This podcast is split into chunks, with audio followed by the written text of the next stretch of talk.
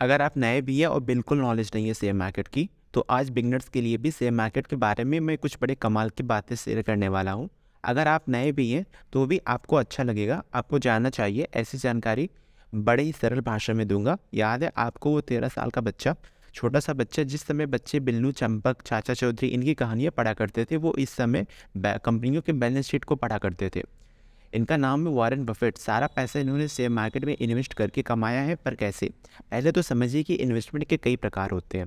अगर आप आज एक एफडी में इन्वेस्ट करते हो तो आपको सात परसेंट मिल जाता है डेट फंड में छः परसेंट मिल जाता है।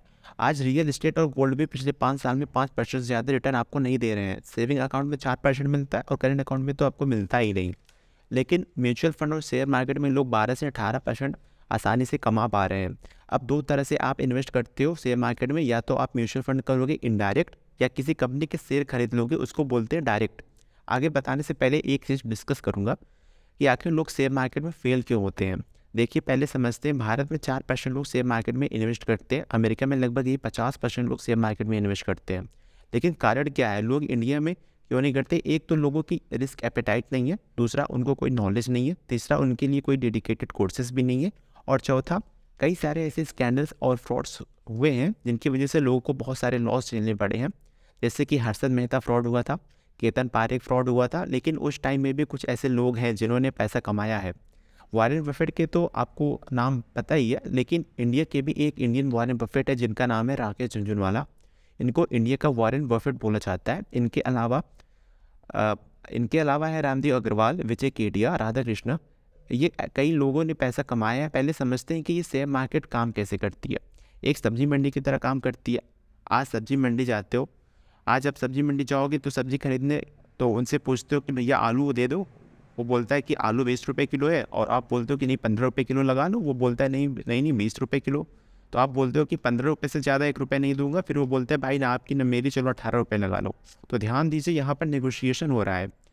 डिमांड और सप्लाई चलती है इसके अंदर। किसी चीज़ का बहुत सारा डिमांड है, रेट बढ़ जाएगा। उस समय क्योंकि सप्लाई नहीं आ रही है, लेकिन कोई ऐसी सब्ज़ी है जिसकी डिमांड कम है, लेकिन सप्लाई बहुत ज़्यादा आ गई है, उसका रेट घट जाएगा। शेयर मार्केट के अंदर भी ऐसा ही होता है। शेयर मार्केट की सब्ज़ी मंडी क्या है? N S national stock exchange Bombay stock exchange वहाँ पे जाके आपको ट्रेडिंग करना होता है। National stock exchange Bombay stock exchange को गवर्नमेंट ऑफ़ इंडिया रेगुलेट करती है। लेकिन यहाँ गलती लोग क्या करते हैं? यहाँ पे लोग शेयर खरीदते वक्त टिप मांगते हैं। कोई टिप दे दो किसी से आ, कुछ खबर मिल जाए अंदर की जिससे मैं कहीं पैसा लगा दूँ और जल्दी से मेरा पैसा बहुत ज़्यादा बन जाए तो तो अगर आपको टिप लेना है तो आप होटल में चाहिए शेयर मार्केट में टिप बिल्कुल भी काम नहीं करता है।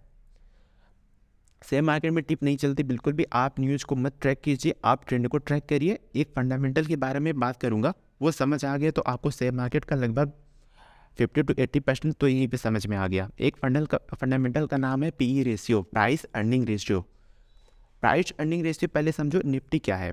निफ्टी फिफ्टी ये निफ्टी फिफ्टी क्या होता है? ये पचास, जो हमारे देश की सबसे बड़ी कंपनियाँ होती हैं, उन, उनको सबको मिला के एक रिप्रेजेंटेटिव होता है निफ्टी, जो पचास कंपनियों का रिप्रेजेंटेशन करता है। उससे ही हम लोग यहाँ पर निफ्टी फिफ्टी बोलते हैं। और वही बताता है कि जो बाकी पचास सौ कंपनियाँ हैं, भारत की अपने जो सबसे टॉप पचास कंपनियाँ हैं, वो इस समय कैसा परफॉर्म कर रही हैं? वो अच्छा परफॉर्म कर रही हैं फिर हल्का परफॉर्म कर रही हैं?